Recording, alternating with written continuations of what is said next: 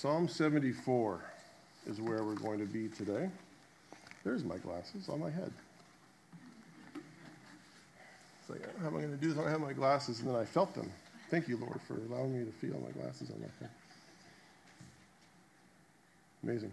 Um, before we get this uh, psalm started, though, let's one last time or one more time go before the Lord and just ask Him to open our hearts and our eyes to His Word to see what He'll do with it.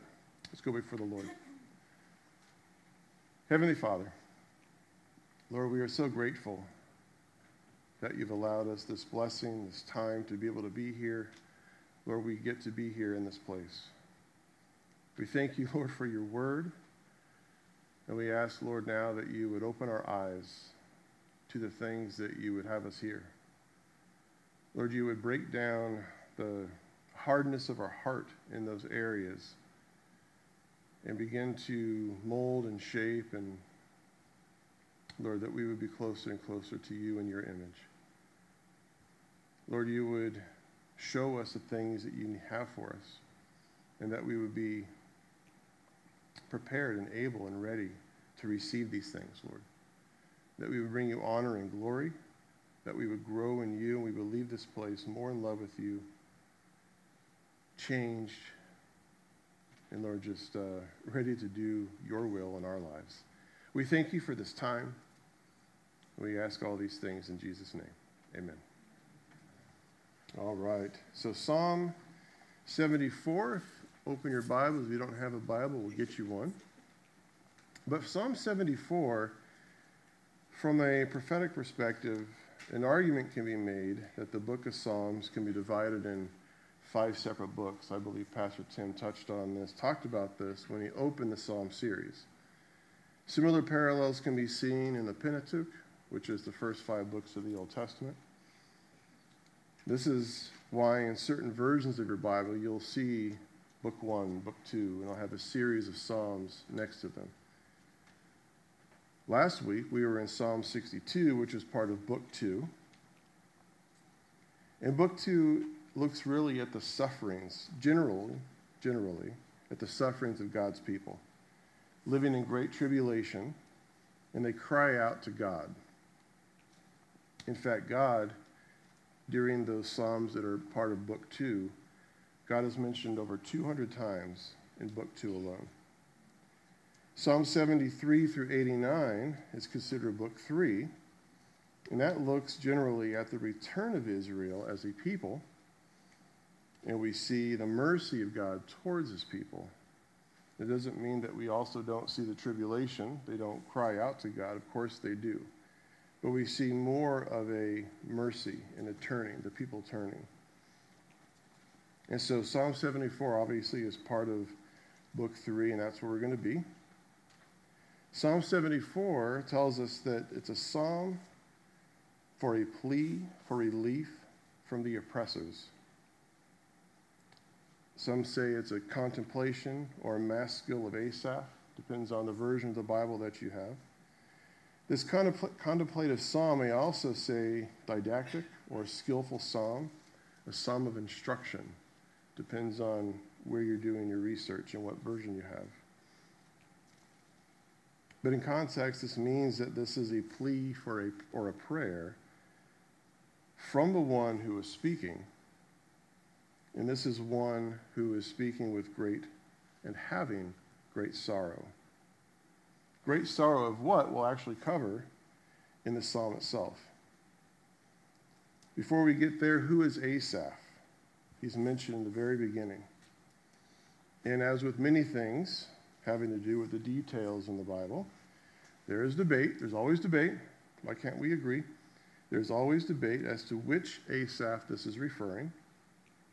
While there's evidence to suggest that other people in maybe his lineage, maybe other people in his role, but Asaph, as we know, was a great singer and songwriter of King David and Solomon, King Solomon, in their era.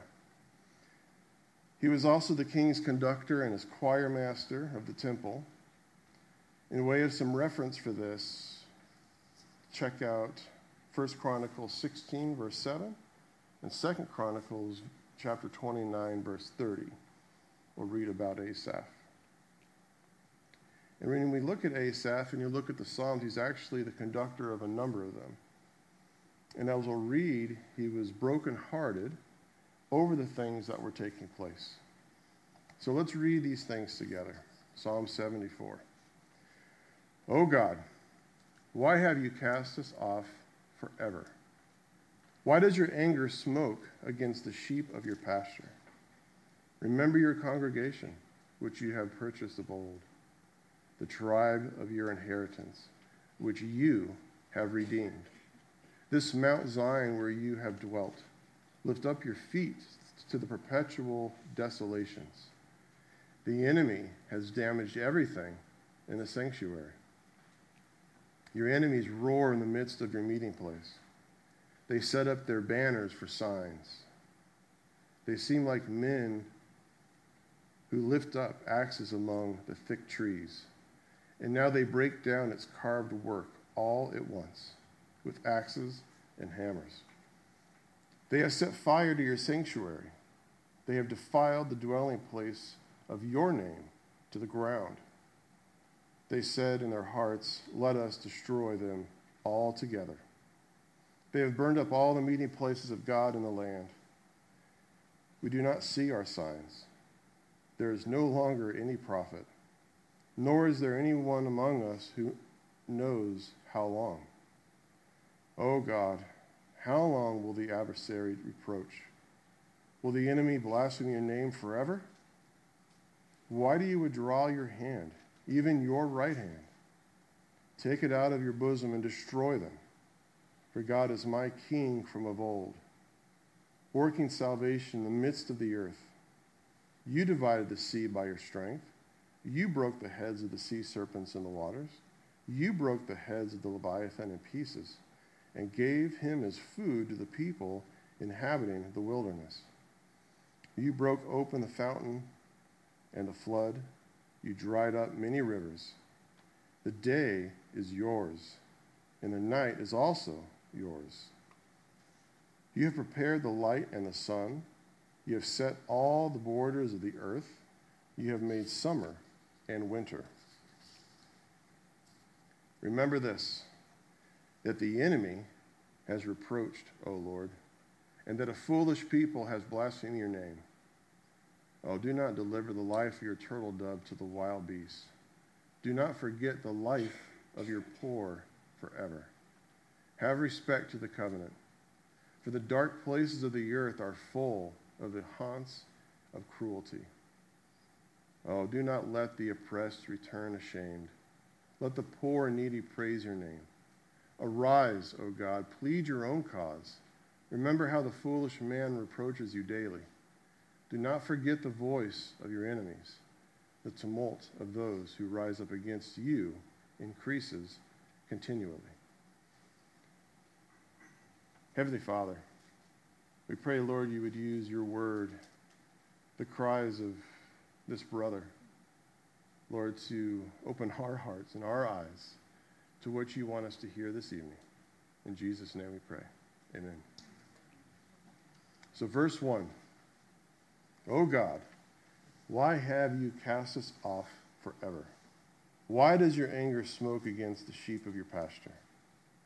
An interesting way to begin the psalm, don't you think? Because doesn't it seem like sometimes in our life, the world is winning? And not only is it winning, but it also seems like God at times isn't even paying attention like he's ignoring the things that are going on around us, as if he doesn't care. And not only this, don't we feel like there are at times that the things that we go through even feel like they are from the hand of God Himself? Like we're feeling His wrath against us personally. That's how this psalm begins. O God, why have you cast us off forever? Why does your anger smoke against the sheep of your pasture? Remember, this is the Israelites. These are his people, God's people. And they're feeling this incredible, going through this incredible time. But let's be really careful with these thoughts. This is kind of a dangerous place to be. We have to remember that God is righteous. We should never forget this. And because of this, we know that judgment is coming. In fact, we know that when judgment comes, it starts in the household of God. And we even see some of this judgment today. But his full judgment has not yet come to pass. And I really pray that he calls his church home before that happens. Remember, the enemy is pulling the puppet strings. But God is still in, is still in control, He's still in charge. But the enemy does have a strong hold on the things of this world. It's something that should be comforting. Satan can only do what God allows him to do. Here's something to think about. Maybe a little example of this. Job chapter 1, starting in verse 6. Now there was a day when the sons of God came to present themselves before the Lord, and Satan also came along them. And the Lord said to Satan, From where do you come? So Satan answered the Lord and said, I'm going to and fro on the earth, and from walking back and forth on it. And the Lord said to Satan, Have you considered my servant Job? Notice that God already knew why he was there. That there is none like him on the earth, a blameless and upright man who one who fears God and shuns evil. So Satan answered the Lord and said, Does Job fear God for nothing? Have you not made a hedge around him, around his household, and around all that he has on every side? You have blessed the work of his hands, and his possessions have increased in the land. But now Stretch out your hand and touch all that he has, and he will surely curse you to your face. And the Lord said to Satan, Behold, all that he has is in your power. Only do not lay a hand on his person. So Satan went out from the presence of the Lord. First off, I'm fascinated how that happened. That's one of those questions I want to ask God. How did Satan come up with the people that you called into your presence. I mean, obviously, the Lord allowed it. Satan didn't sneak into that place. Interesting.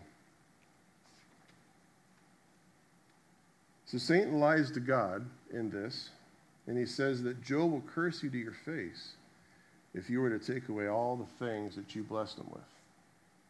We know that's not true. Satan tries to lie to God a lot. But God wasn't the one who took the things away, was he?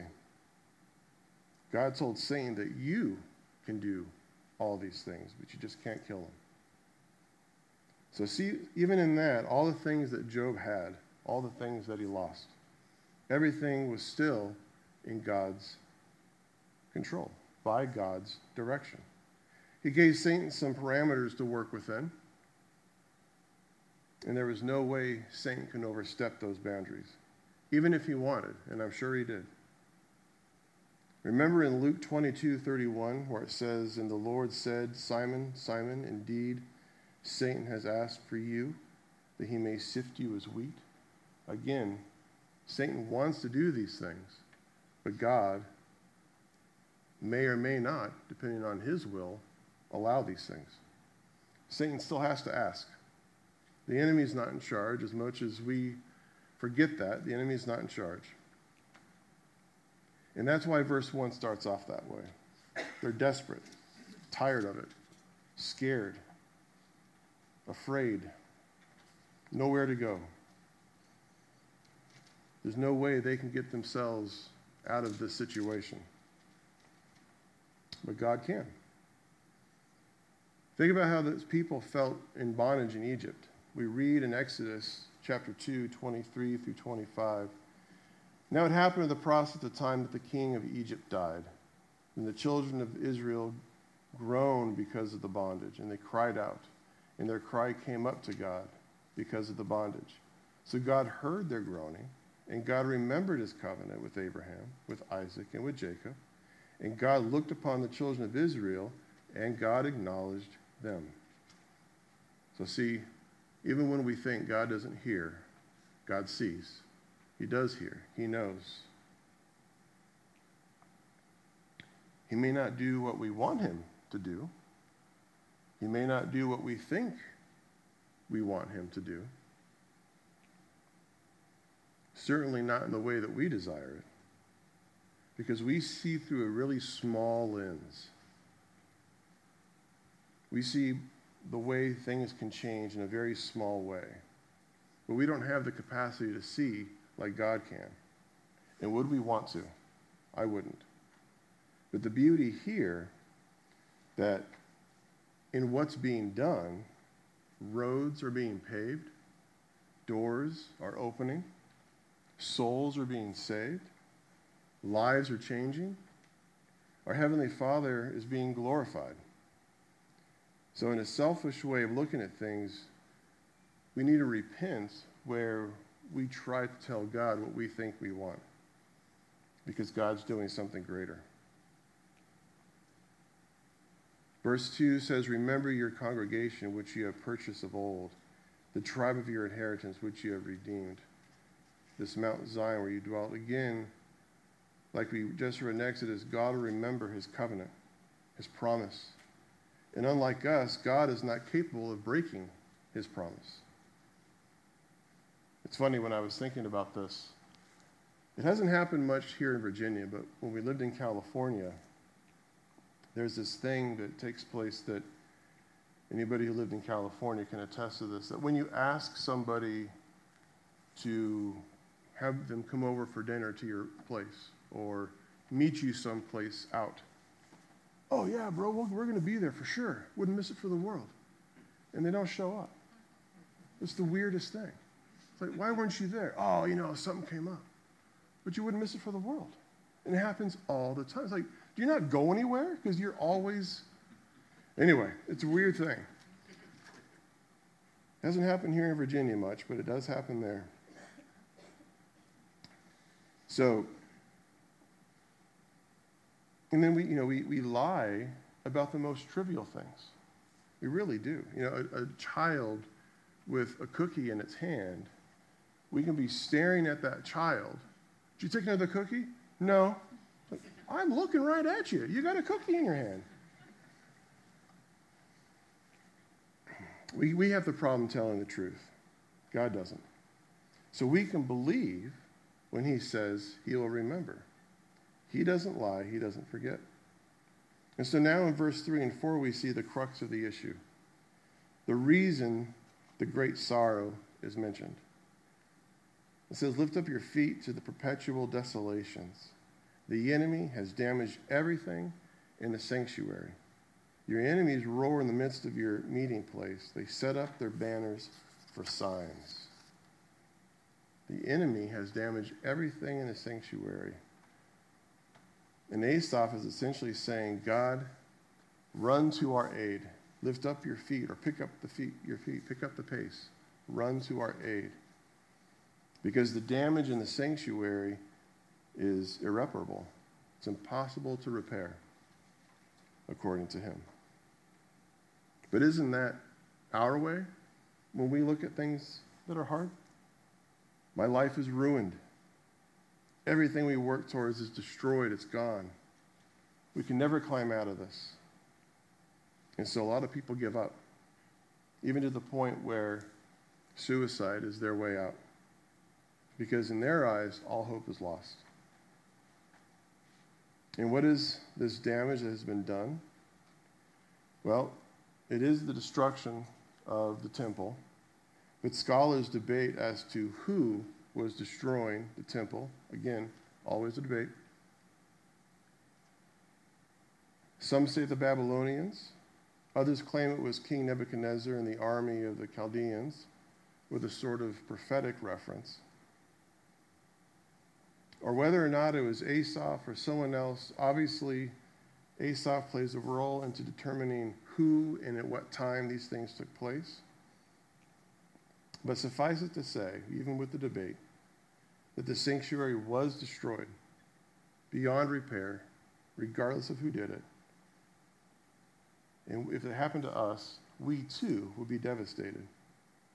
As I was reading over these Psalms and thinking and praying, and I was reminded of all of our brothers and sisters around the world who have had their church buildings destroyed. And they've been des- destroyed at the hands of the people around them. Sometimes it's their own government, sometimes it's just the people around them. And how devastated and scared and lost they must feel that now they don't have that place to go. But then I'm reminded of the stories that we hear the body showing up, the church body, the body of Christ showing up to those building locations where the buildings no longer stand and beginning to worship, beginning to pray, beginning to teach and preach God's word. Because this place, this place here, as great as it is, and how what a blessing it is to be able to come here and hear God's word and praise and worship and spend time with the Lord.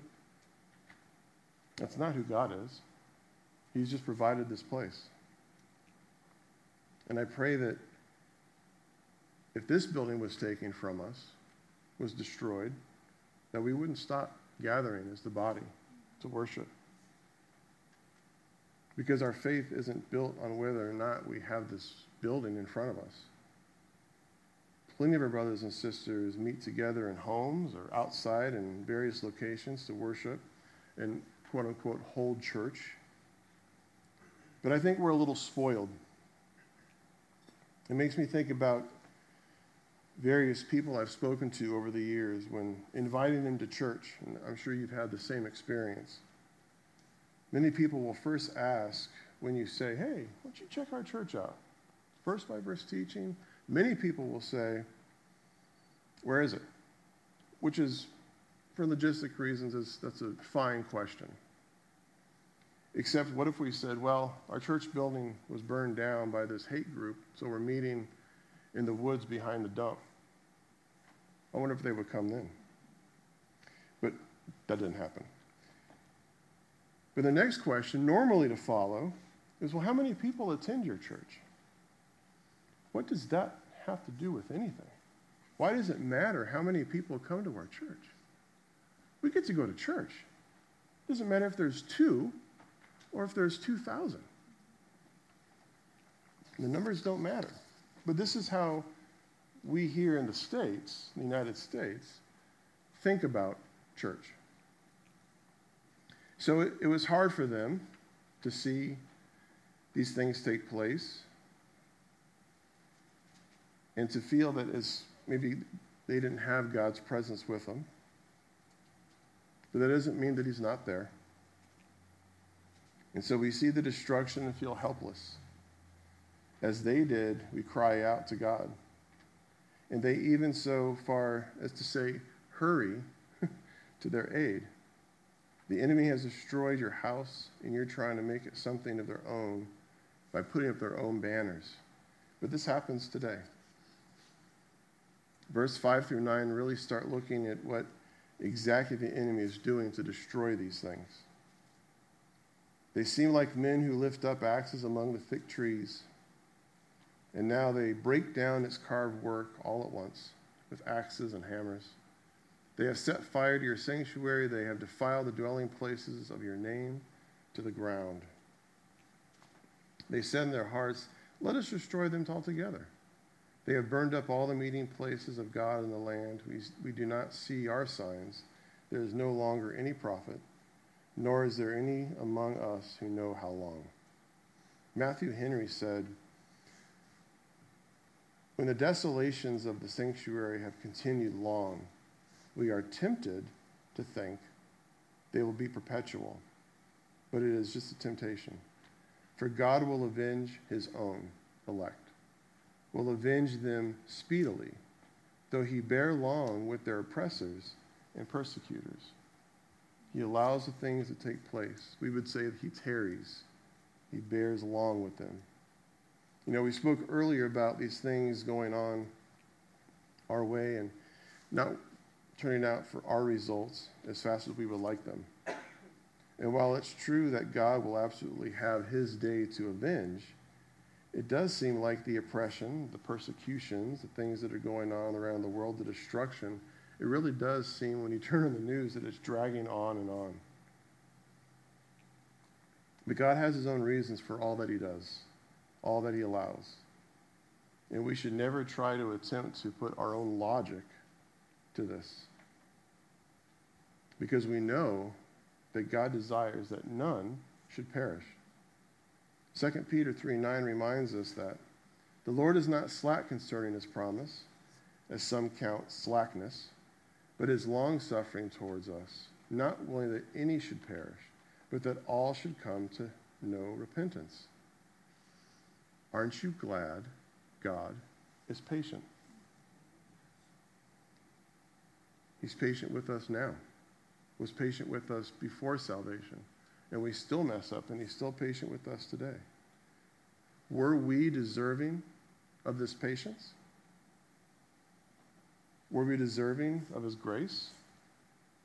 Did our salvation come about at the discomfort of others? Probably. Many of us, probably. So, why should we be any different?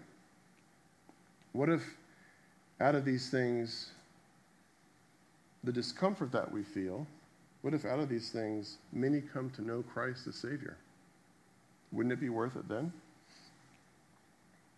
So, what if we're put through the ringer for a little bit? Isn't that life saved worth all that trouble? Worth the temporary, dis- because it is temporary discomfort that we feel, folks. It is temporary. It's called being a light and a witness. And we're called to do that. Remember in John 16 33, Jesus tells the disciples, These things I have spoken to you, that in me you have peace. In the world you will have tribulation, but be good cheer, I have overcome the world. So in, in Christ we have peace, but in the world we have tribulation. Verses 10 and 11 is nothing short of a really truly an honest prayer. O God, how long will the adversary reproach? Will the enemy blaspheme your name forever?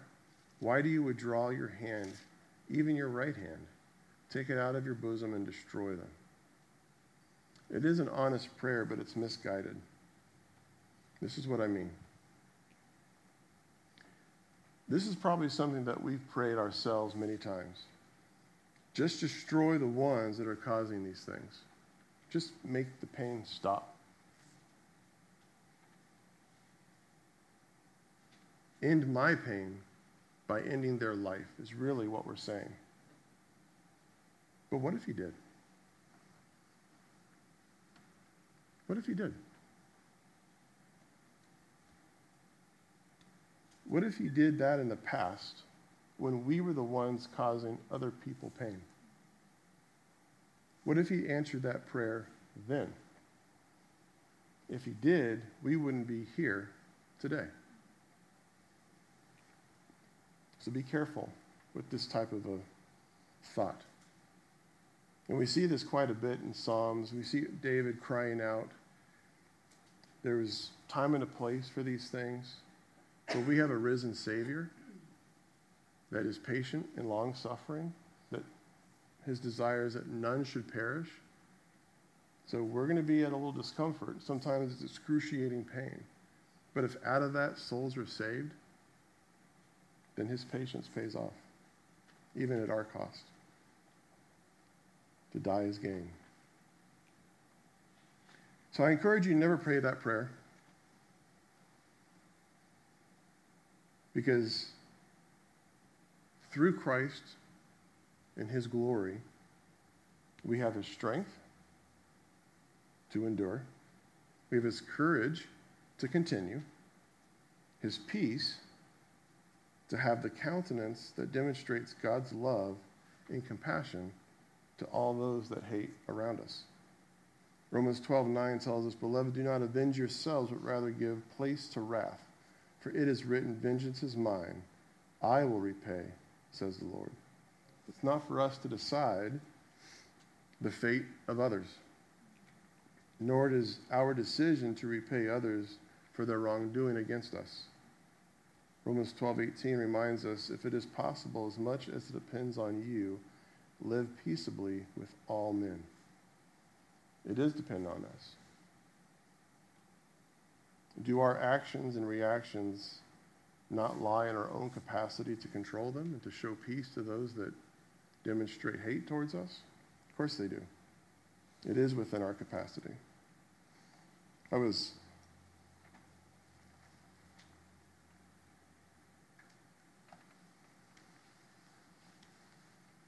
I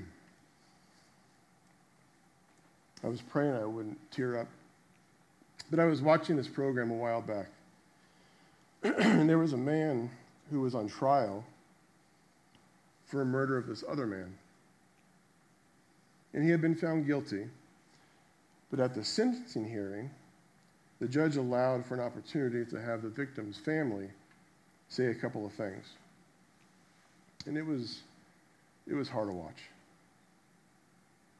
Most of the family had to kind of pre write and then read from the things that they had written.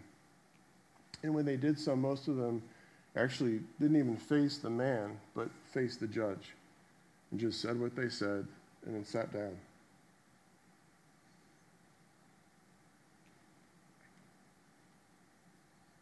It's hard when you see that kind of hatred take place, especially with a family member. I, I worked with a guy who, for his, it was his life dream, he wanted to be a police officer. And so he quit work, joined the academy, did really well, was out with another officer, a more experienced officer, doing during some training period, kind of learning the ropes of the, the patrol part of it. And he was doing great, pulling people over, writing tickets. He was doing great until he had to respond to his first homicide. And then three weeks later, he was back at work. Because it was too much. It got too real. But this trial that was taking place, the mother of the victim stood. And the mother of the victim was the only person to do this, stood and faced the man that had committed, and it was bad. It was really bad.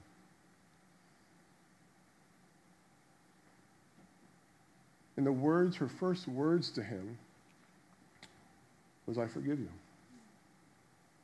Can you imagine that? This atrocity in your family has taken place. You're looking at the person who did it, and your first words are, I forgive you. She continued with, You are not my enemy. She said, As much as God has loved me, sending his son Jesus Christ to die on a cross for my sins, she said he loves you just as much and sent his son to die for you. She told him, It's my prayer that while incarcerated, you give over the things of this world that got you here in this place and accept Christ as your Savior. And she sat down. What incredible courage. But that is what it means to be a light and a witness. It's hard to even say that. we should never wish ill will on our adversaries. Jesus tells us, part of the Sermon of the Mount, Matthew 5 43 through 48. You have heard that it was said, You shall lose your neighbor and hate your, sorry, love your neighbor and hate your enemy. But I say to you, love your enemies, bless those who curse you, do good to those who hate you, and pray for those who spitefully use you and persecute you, that you may be sons of your Father in heaven. For he makes his sun rise on the evil and on the good, and sends rain on the just and on the unjust. For if you love those who love you, what reward do you have? Do not even the tax collectors do the same? And if you greet your brethren only, what do you do more than others? Do not even the tax collectors do so? Therefore, you shall be perfect just as your Father in heaven is perfect. Remember, his, the vengeance is his, not ours. But God's people couldn't comprehend why God would be absent from this atrocity taking place, why he would be silent. In their eyes, God had chosen to not act on their behalf, and even at times silence the prophets. And they're asking him to act, to stand up. So when God doesn't, this could present in their eyes a couple of issues. It could mean that Israel is the object or the focus of God's wrath because of the idolatry and the unfaithful behavior that they were in. And that's a scary realization to have. It may also mean that the invading army, Babylon if it was, had been given strength and the ability to defeat the nation, and that ability was given by God. It likely could be the Babylonian army. Verse 6, um, when talking about the destruction, axes and hammers, and Jeremiah, it matches Jeremiah's description of the Babylonian army in Jeremiah 48, 22, and 23. It speaks of these types of devices. It also means that God will both judge and deliver Israel because God will judge, but he still hasn't forgot his promise.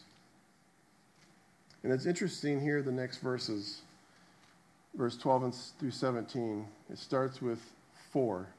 For God is the king from of old. Some say verse 12 is kind of like the central verse because at this point, Asaph is turning from his eyes, being focused on the destruction, to his faith in God. The psalmist here is saying that God can do all of these destructions to the enemy because he is all of these things.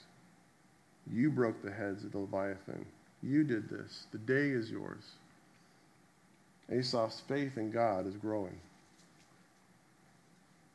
Because every one of these things that is listed here is impossible for us. As they say, look at all these things you've done. Destroying the enemy would be easy. There's something about these verses right here, though, that trouble me a little bit. Not the verses themselves. Maybe it's the condition of the heart of the people, possibly. And I'm not saying that through these cries, through what they're saying, that there isn't repentance. But maybe not in the way that we're used to seeing it. We'll say that. See, all the folks here are crying out because of the destruction they see. But they knew the law. They heard it being taught all the time. They understood the part they play in it. They were familiar with the sacrifices and all that they represented. And more than that, they heard the prophets.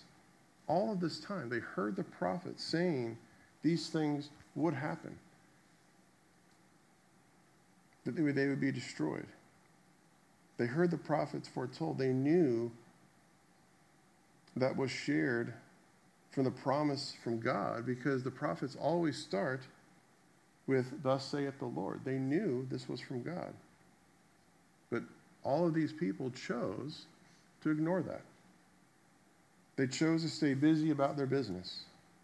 Some told the prophets to shut up, others wanted them dead. Some said, Oh, I don't believe in this stuff. Get away from me. This junk doesn't apply to me. Sound like anybody that we talk to? You sure it doesn't apply to you? Do you believe now? It's like we were discussing this, this month during our men's Bible study. You know, the people in the book of Revelation, they're going about doing their, their best to silence God and His Word. But when the judgment starts, if they were to have seen the written word, they would be like, oh, this is us. And this is happening now. This is the same thing. Had they understood the prophets and believed the prophets, they would have understood this is us. This is now. And also, of course, there's always a remnant But certainly most of the people were wicked in all they did. And the people as a whole, they hear from the prophets about the destruction, and again, they chose to do something else. But when it comes, when that destruction comes, they're crying out to God, Remember your promises. What I don't hear, and again, maybe it's in how they say it, but where's the repentance? Where's their, their accountability in all this? Why do not we read about them crying out? We recently went through a book of Psalm where David was repentant. The entire psalm is him crying out to the Lord in repentance. We see here at them asking for God's help because they believe that he can do these things. But where's the repentance? Instead, remember your promises. But this is us today. It really describes us to a T. No true repentance to God, but we tell God, remember your promises. We tell God, if you do these things, then I'll be good. Because this is our mindset. But we're in no position to tell God anything. You know, we hear, take heed, but instead we take another turn. We hear, repent of your sins, but instead we repeat our sins. We hear, today is a day of salvation, but we say, there's always tomorrow. And when, when things get rough, it's God's fault. How can you let this happen? Remember your promise. God, you can do this, you did that, you did all these things. But if God was so awesome and so strong, made everything, is everything, why didn't they have the reverence then for him before? Why didn't they give God the honor and the glory this entire time? Why don't we? What if only when these things get bad, that's when we look to God and His power? Because we want Him to fix these things? The things that went wrong in our disobedience? And we talked about Job earlier and how even in those rough times, God is still in control, and He is. He even, even is now. Because the enemy can't do anything he isn't allowed to do. But Job didn't have anything to do specifically with what took place for him. We read why Job went through what he did. But in this case, destruction came because the children of God had turned their hard hearts away from God to false idols. So, why are the people not crying to these false idols now? Suddenly, all of a sudden, these false idols are no longer worthy of the praise. And the attention goes back to God, looking for Him to hurry and put an end to these things. He told us this would happen if we didn't turn from those things. And it's funny because when God follows through, maybe not funny, when God follows through on his promise, and he always does, now we're asking God for help. Still not repenting, but just telling him that he's capable to stop it. It's just an interesting picture that we see here. But God is still saying the same thing today. Turn from your idol worship, turn from your sin, turn from whatever it is that you place your trust and faith in. We have Jesus Christ, who died on a Roman cross for our sins. He overcame sin and death and rose again to glory, and now is at the right hand of the Father. I'm going to pause here. If you are here or watching online and have never asked Christ to be your Lord and Savior, don't hesitate any longer. Today is the day of salvation. We're not guaranteed tomorrow. If you've never accepted Christ as your Savior, what is preventing you from doing so right now? If there's anybody here, raise your hand. We'll pray with you. If there's anybody online, send a message to the sound guys. We want to know. We want to talk with you. If you think about these things and you want to talk afterwards, as always, we'll have people here who want to pray with you. Today is a day of salvation. Moving on to verses 18 and 19. Remember this that the enemy has reproached, O Lord, and that the foolish people has blasphemed your name. See, these verses really are reminiscent of the initial way the psalm started by pointing out how the enemy has reviled the name of God, how Israel are God's special people, and the promise, this covenant of Abraham. They're reiterating the severity of the things taking place and how God is the only one who can stop them. This verse 19 reference of the turtle dove, the sacrificial animal under the law. There's also a reference to the turtle dove being a migratory bird as one never actually having a home. But now it's being used as a symbol for the chosen people. Now, the word dove is a symbol for all sorts of things. Really, too many to mention here. I, I encourage you do some research here on the dove. It's wonderful. We don't have time to do it tonight. Verse 20 and 21 say, Have respect to the covenant, for the dark places of the earth are full of the haunts of cruelty. Do not let the oppressed return ashamed. Let the poor and needy praise your name. Again, going back to this covenant, they really don't want God to forget his covenant. And they say, For the dark places of the earth are full of haunts and cruelty. What does this mean? I'll admit that this is a hard verse to fully understand, in that we're not really sure about this place. Does it mean the place of exile of God's people? Does it mean their own land that's being destroyed and the violence that's taking place? Is it a reference to hell, like some believe? Is it a little bit of everything? I personally lean more towards it being a reference to the land of God's people being exiled, that they're being exiled to because they're being taken away from their places of worship, away from God's temple, his sanctuary. It's sad, though, don't you think, that it takes the destructions of these things for the people to recognize that the alternative is darkness. And it forces the separation from the things that you attribute to God. Even if they didn't care before, they at least had a choice. Now they're being forced. You know, as we said before, when we think about our places of worship, think about the persecuted brothers and sisters. Even when our Bibles are destroyed, the body is imprisoned or forced to live in exile, God, our Heavenly Father, His Word, Jesus Christ, and the Holy Spirit are still present and more powerful than all the strength the enemy can muster. Man, as much as they try, can never silence God.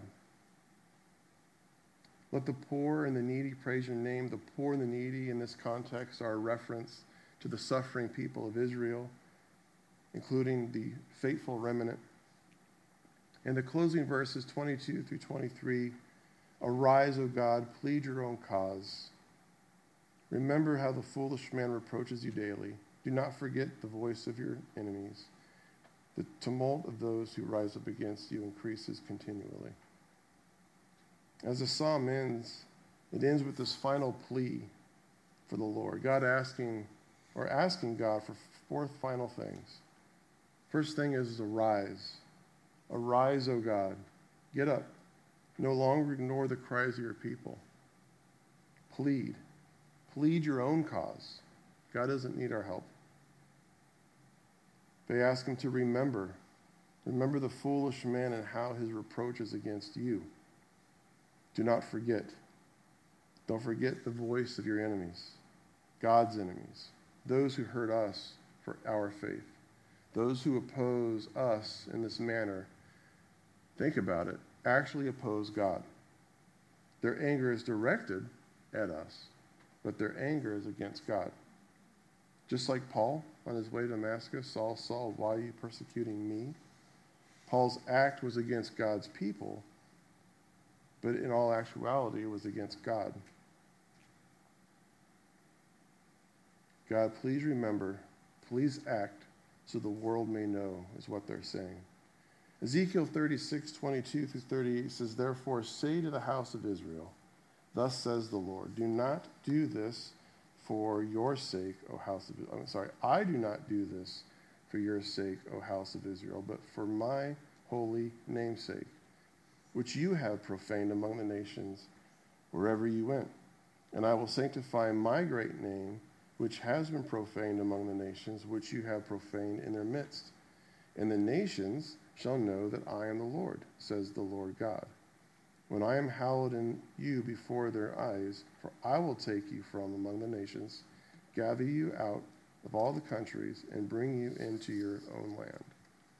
God will glorify and will be glorified in all he does. Let's close. You know, I, I really do love the book of Psalms. We get to see the side of God's people that is reflective of ourselves. We get a chance to read these songs and participate in worshiping God as we walk through our own issues. Some of these things were caused by our own hands, and other things we face are caused by other people. But it's wonderful that in all of these things, God hears and answers prayers. His mercy is daily, and His grace is our sufficiency. Again, as we normally do, there'll be people here if you want to pray. If you need prayer for healing, you want anointing with oil, we can do that as well. Just meet us in the corner. Let's close with a quote from Charles Spurgeon. This quote is in reference to the book of Psalms. The man of sorrow is now anointed with the oil of gladness above his fellows. Returned in triumph from the overthrow of all of his foes, he offers his own rapturous Te Deum, a praise of the Trinity. That's what that means. Te Deum, or praise the Trinity, in the temple above, and joys in the power of the Lord. Herein let every subject of King Jesus imitate the King. Let us lean upon Jehovah's strength. Let us joy in it by unstaggering faith. Let us exalt in our thankful songs. Jesus not only has thus rejoiced, but he shall also do so as he sees the power of divine grace bringing out from their sinful hiding places the purchase of his soul's travail. We also shall rejoice more and more as we learn by experience more and more fully the strength of the arm of our covenant God. Our weakness unstrings our harps, but his strength tunes them anew. Let's pray. Heavenly Father, Lord, we thank you once again for your word. We thank you for this opportunity that we get to be here, to hear and to read your word together. We pray, Lord, as we leave this place, you that we meditate on the things that we heard. Lord, we look to you and ask you, Lord, what is it that you would have us do instead of us trying to tell you what we're going to do? Lord, we pray that you would just do a new work in each of us today, Lord. That as we leave this place, Lord, we're calmed in our spirit because we know that you are with us. Lord, forgive us where we have fallen short in many areas of our lives. And Lord, forgive me if any way if I have misinterpreted something. Lord, show me if any if anything that I have said, Lord, that I be able to share my mistake with your body. Lord, thank you for your love. Thank you for the courage you give us. And we thank you for this time. It's in Jesus' precious name we pray. Amen.